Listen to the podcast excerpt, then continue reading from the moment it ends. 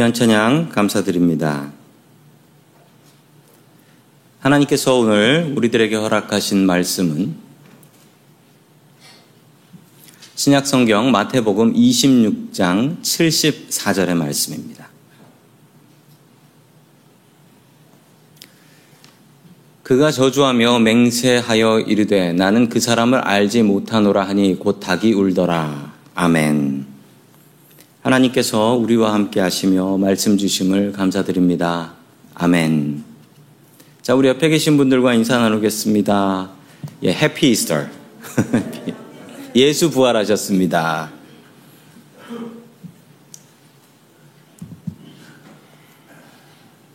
자, 오늘 달라진 게 있죠. 당회에서 결단을 내려서 앞에 있는 이 유리막을 없앴습니다. 어, 없어지니까 되게 허전하고 이상하고 어, 되게 불안합니다. 이해해 주시기 바라고요. 이 유리막을 했을 때 좋은 점이 하나 있습니다. 뭐냐면 거기에 비쳐서 제 얼굴이 보여서 안 웃을래야 안 웃을 수가 없어요. 제가 무서워서. 네, 그랬는데 이제 유리막이 사라졌어요. 네, 차츰차츰 상황들이 좋아지는 것 같습니다. 오늘 사람이 변할 수 있을까라는 제목으로 부활절 말씀 증거하겠습니다.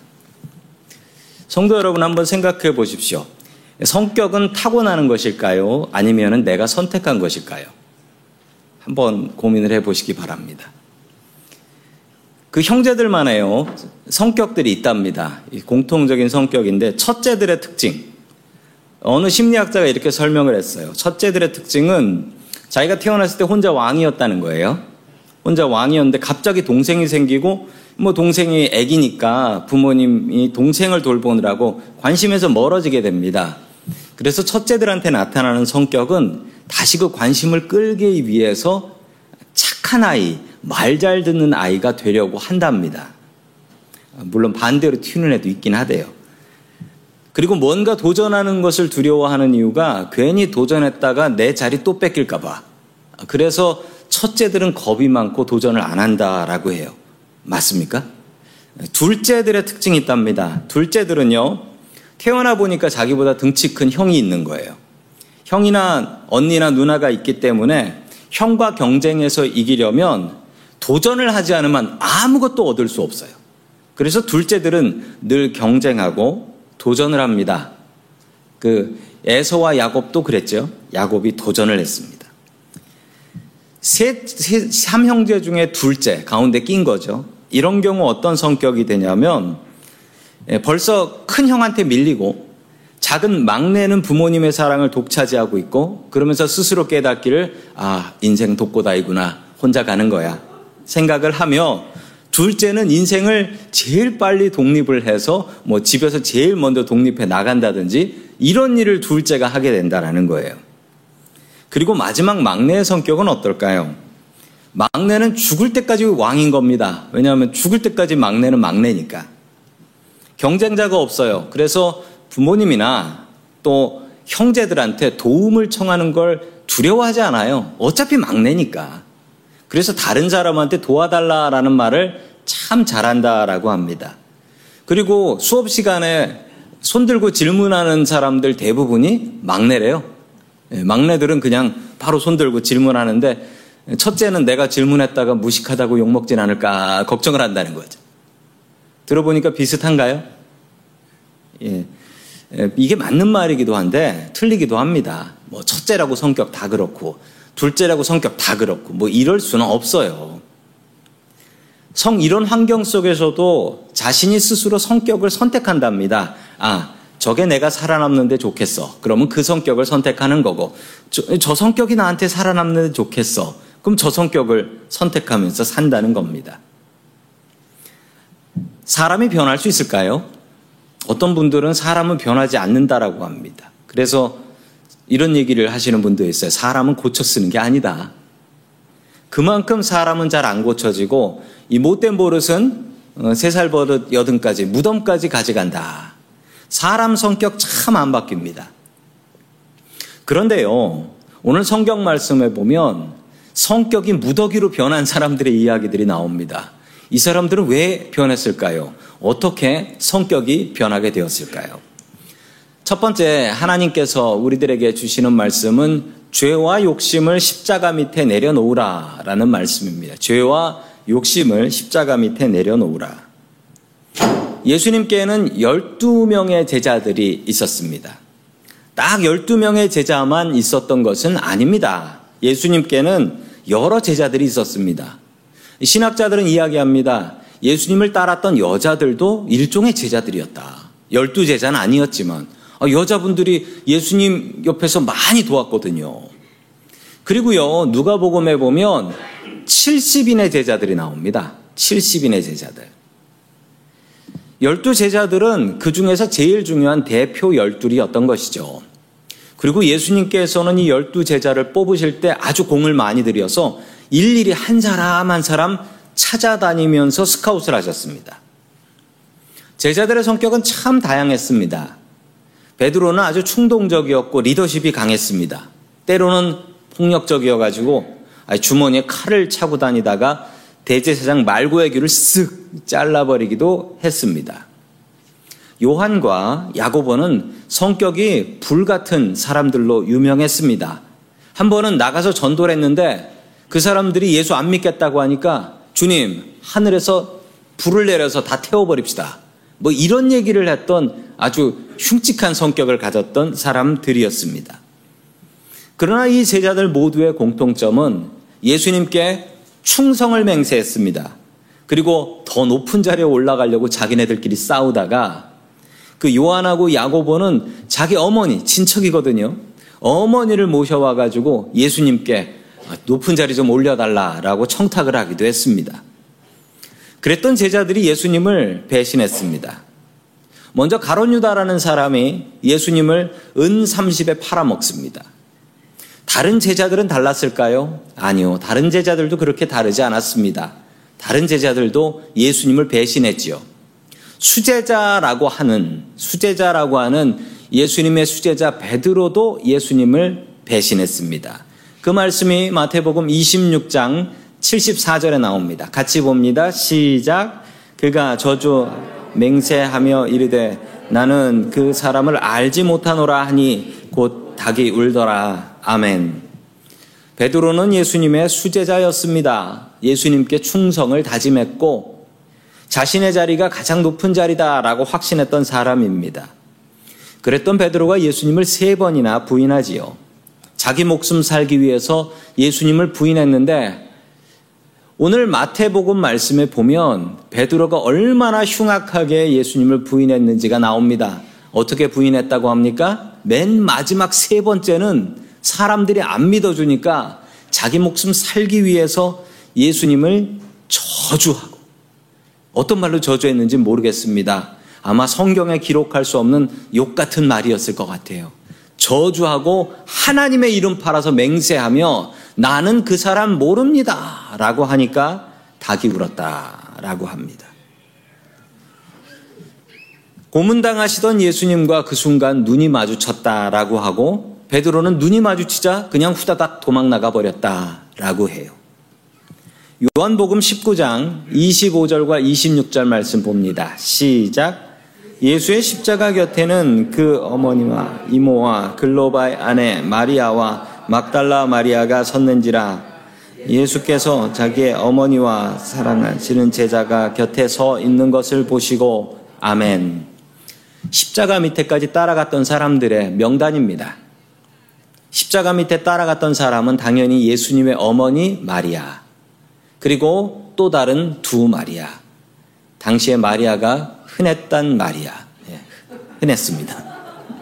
그리고 예수님의 사랑하는 제자. 이 사람은 누구냐면 요한입니다. 요한. 요한이 자기 이름 요한복음에 자기 이름 적기 부끄러워서 주님께서 사랑하시던 제자.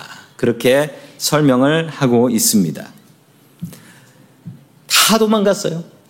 누구 빼고? 요한 빼고. 요한은 또 예수님하고 친척지간이죠. 친척이에요. 예수님께서 3년 동안 제자들 12명을 합숙하시면서 가르치셨어요. 합숙 훈련을 하셨는데 아니 예수님을 만나면 변화된다라고 하더니만 제자들은 하나도 바뀌지 않았습니다.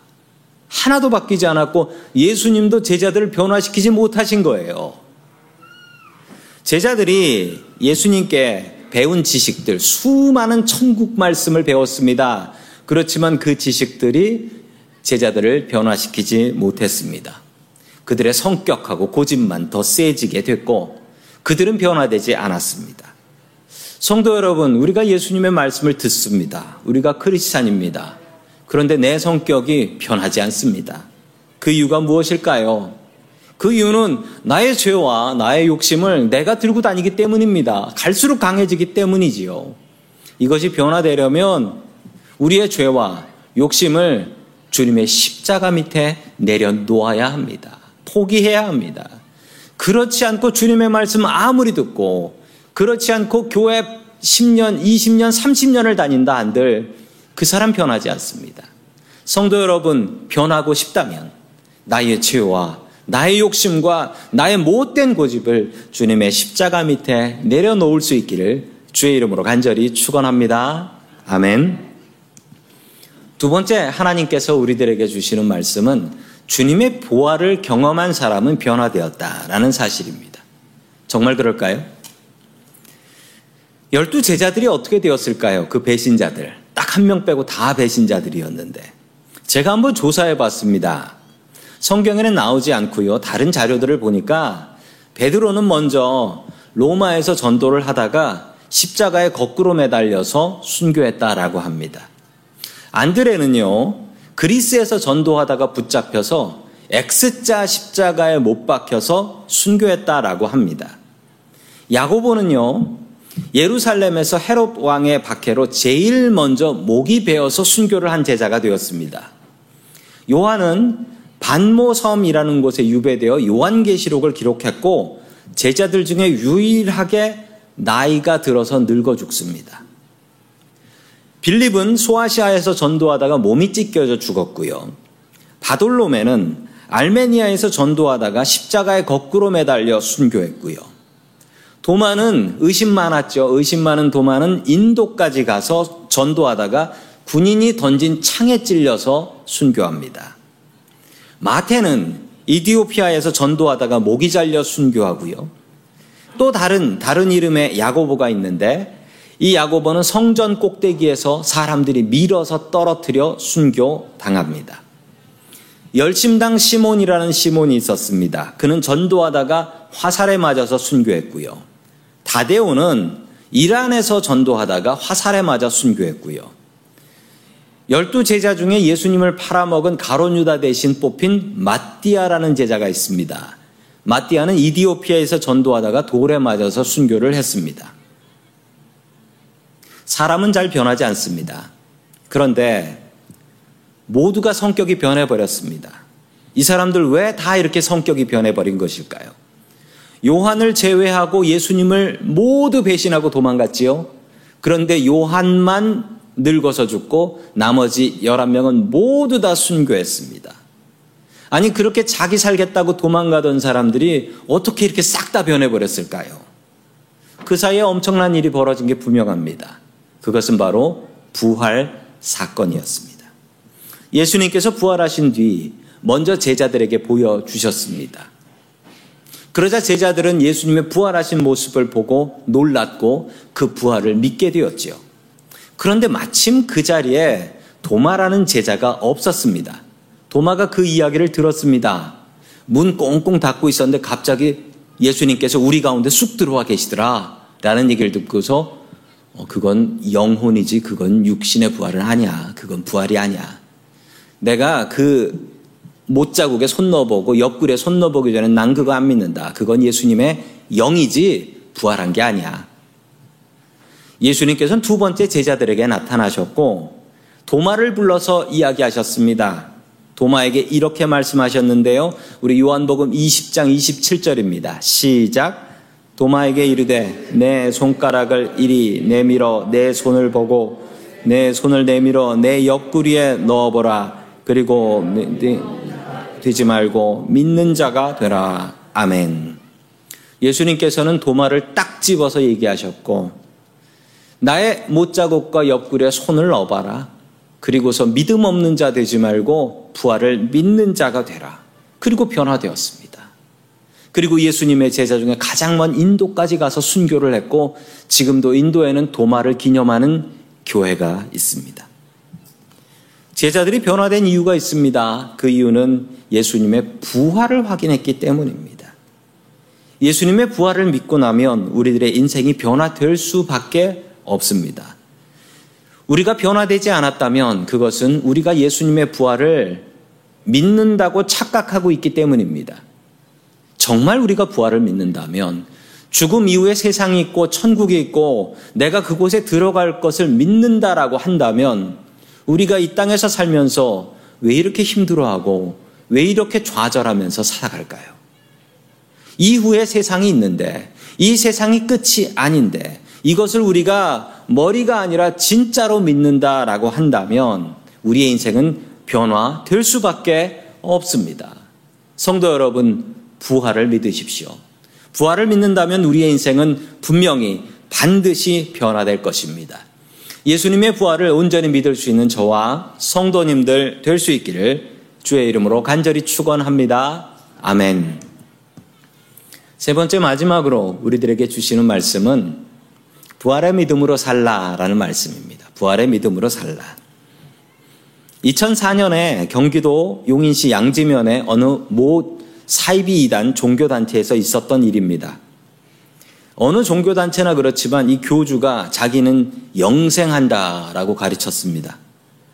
그러자 이 교인들이 어떻게 했냐면 진짜 영생하나 안 하나 보자라고 해서 교주를 죽였습니다.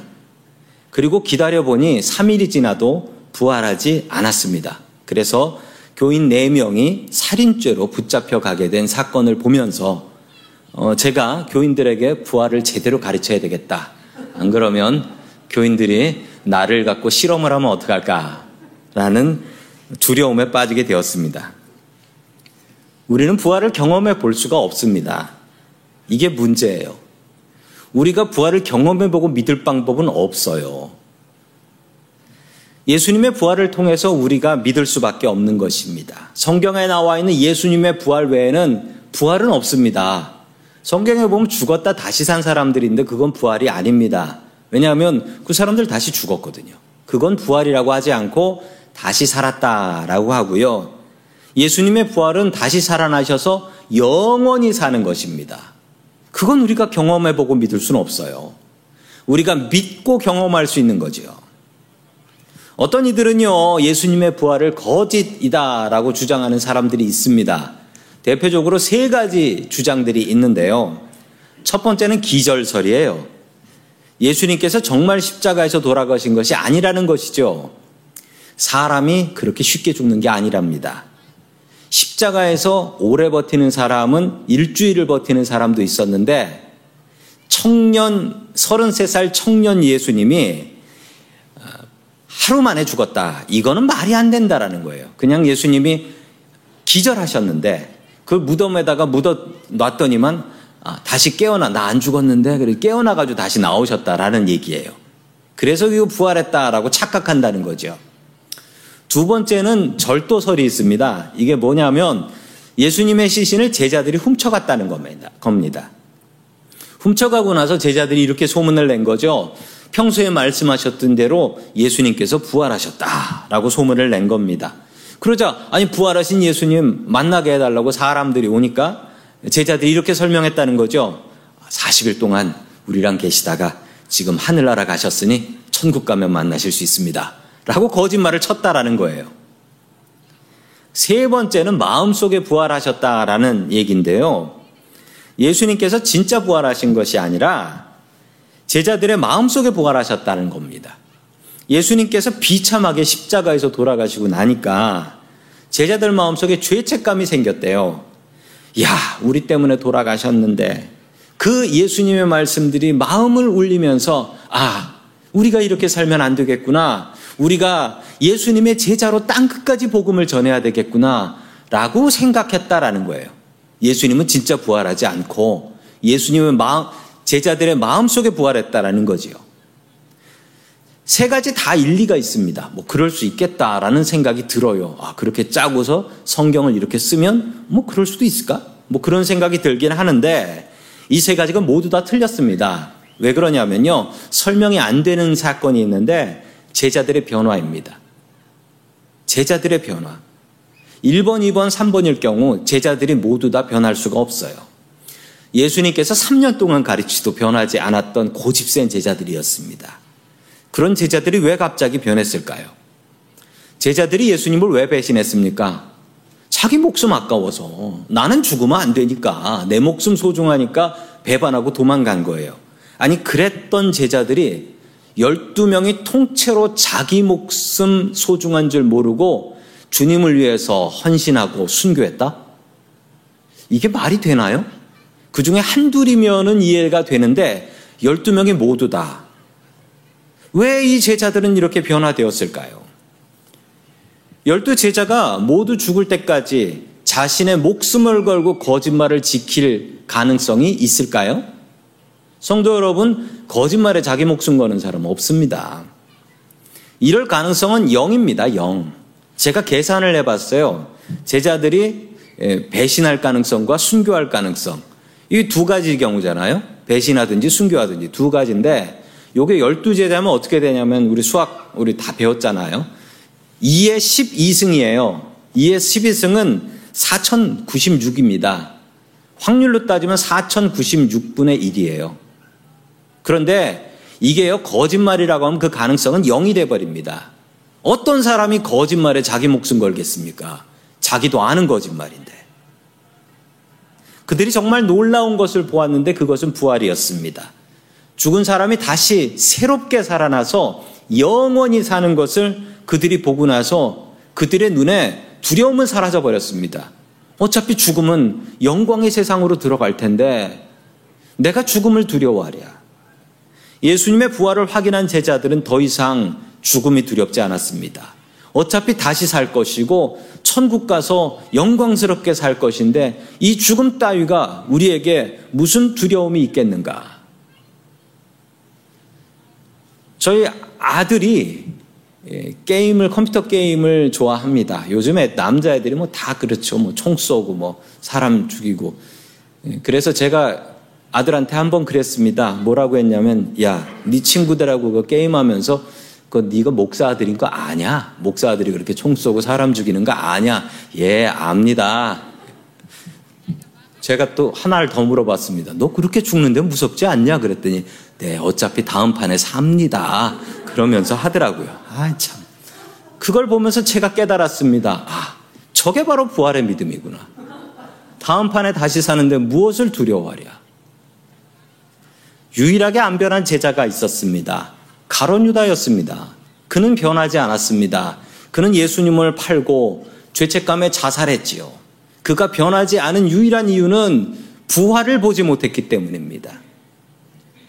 저는 만약 가론 유다가 자살하지 않고 예수님의 부활을 봤다면 예수님의 제자 중에 가장 능력 있는 제자가 됐을 것이라고 저는 확신합니다. 저는 확신합니다. 사람들이 가론 유다를 보면 얼마나 많이 은혜 받겠어요. 예수님을 팔았던 사람이 예수님의 증인이 되었으니까. 참 안타까운 일입니다. 샌프란시스코 금문교는 참 아름답죠. 그래서 관광 오시는 분들이 저 금문교를 꼭들 보러들 오십니다. 참 맑은 날인데요. 뭐 가보시면 흐린 날이 더 많은 거 잘 아실 겁니다. 저곳이 또 뭐로 유명하냐면 자살 명소로 유명합니다. 예, 샌프란시스코 금문교에 가서 자살하고 싶다라는 분들이 미국에 되게 많아요. 지금까지 2020년까지 자료인데요. 1,700명이 저기에서 뛰어내려서 자살을 시도했고 저 중에 산 사람들이 있습니다. 산 사람의 수가 얼마냐면요. 25명이 살았대요. 25명. 그럼 거의 다 죽는 거죠. 다리에서 뛰어내리면 4초 동안 떨어진다고 하고요. 저 다리 저거 높이가 좀 달라요. 가운데가 제일 높은데 그 부분이 25층 정도의 빌딩이랍니다. 즉 25층 빌딩에서 뛰어내린 거하고 같다는 것이죠. 그러니 대부분 죽는 게 맞는 것 같습니다. Florida State University 심리학과 교수인 토마스 조이너라는 교수님이 재미있는 연구를 했습니다. 이분 심리학과 교수님이신데 금문교에서 뛰어내린 사람들을 인터뷰했어요. 금문교에서 뛰어내리고, 아, 당연히 뛰어내릴 때가 아니고 뛰어내리고 산 사람들. 그리고 그 사람들한테 물어봤답니다. 뛰어내렸을 때 무슨 생각하셨어요? 라고 물어봤더니 켄 벌드윈이라는 분은 이렇게 얘기했습니다. 이렇게 뭐라고 했냐면 뛰어내린 순간 나는 인생에서 해결할 수 없는 일이 하나도 없다는 사실을 깨달았다. 방금 다리에서 뛰어내렸다는 사실만 빼고. 많은 사람들이 공통적으로 이야기한 것은 후회를 했다는 것입니다. 내가 괜히 뛰어내렸다.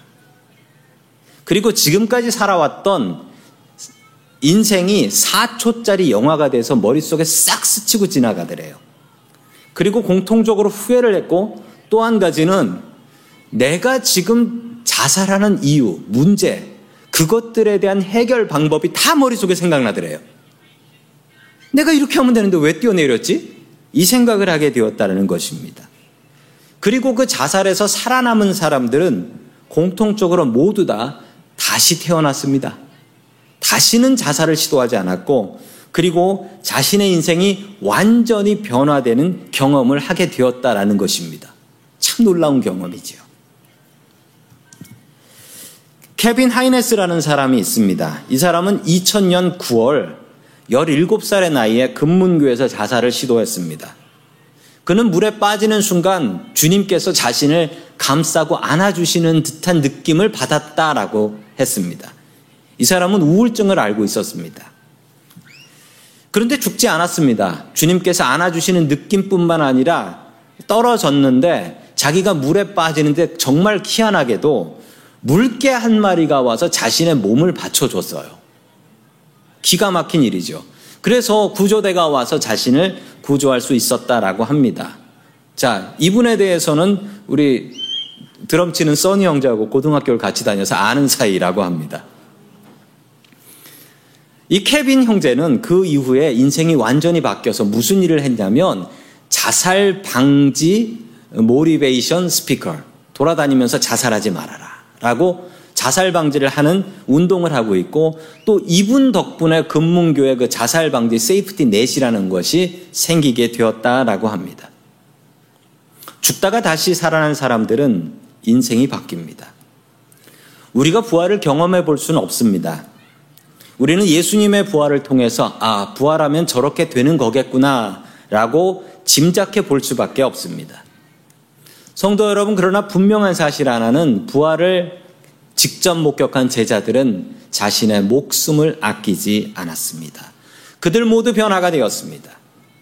성도 여러분, 우리들에게는 든든한 천국과 부활이 있습니다. 우리가 천국과 부활을 믿는다면 우리의 인생이 바뀌어야 하지 않겠습니까?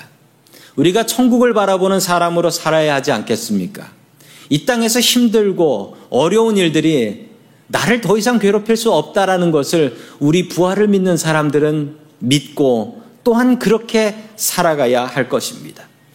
죽음을 각오한 사람이 세상에 못할 일이 어디 있고 죽음을 각오한 사람이 두려운 일이 어디에 있겠습니까?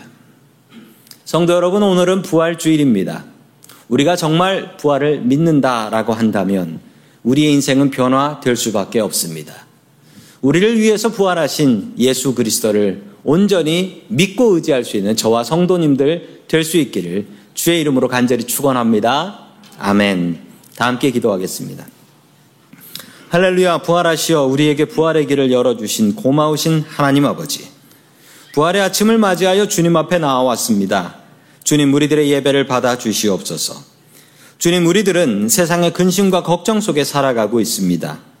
우리의 염려들을 온전히 주님의 십자가 밑에 내려놓을 수 있게 도와주시옵소서. 주님의 부활을 경험한 제자들의 인생이 완전히 변화된 것처럼 우리들도 주님의 부활을 믿게 하시고 우리의 삶의 방향이 변화될 수 있도록 주님 도와주시옵소서. 험한 세상 살아가면서 부활이 우리의 가장 큰 힘과 소망이 될 수 있게 도와주옵소서.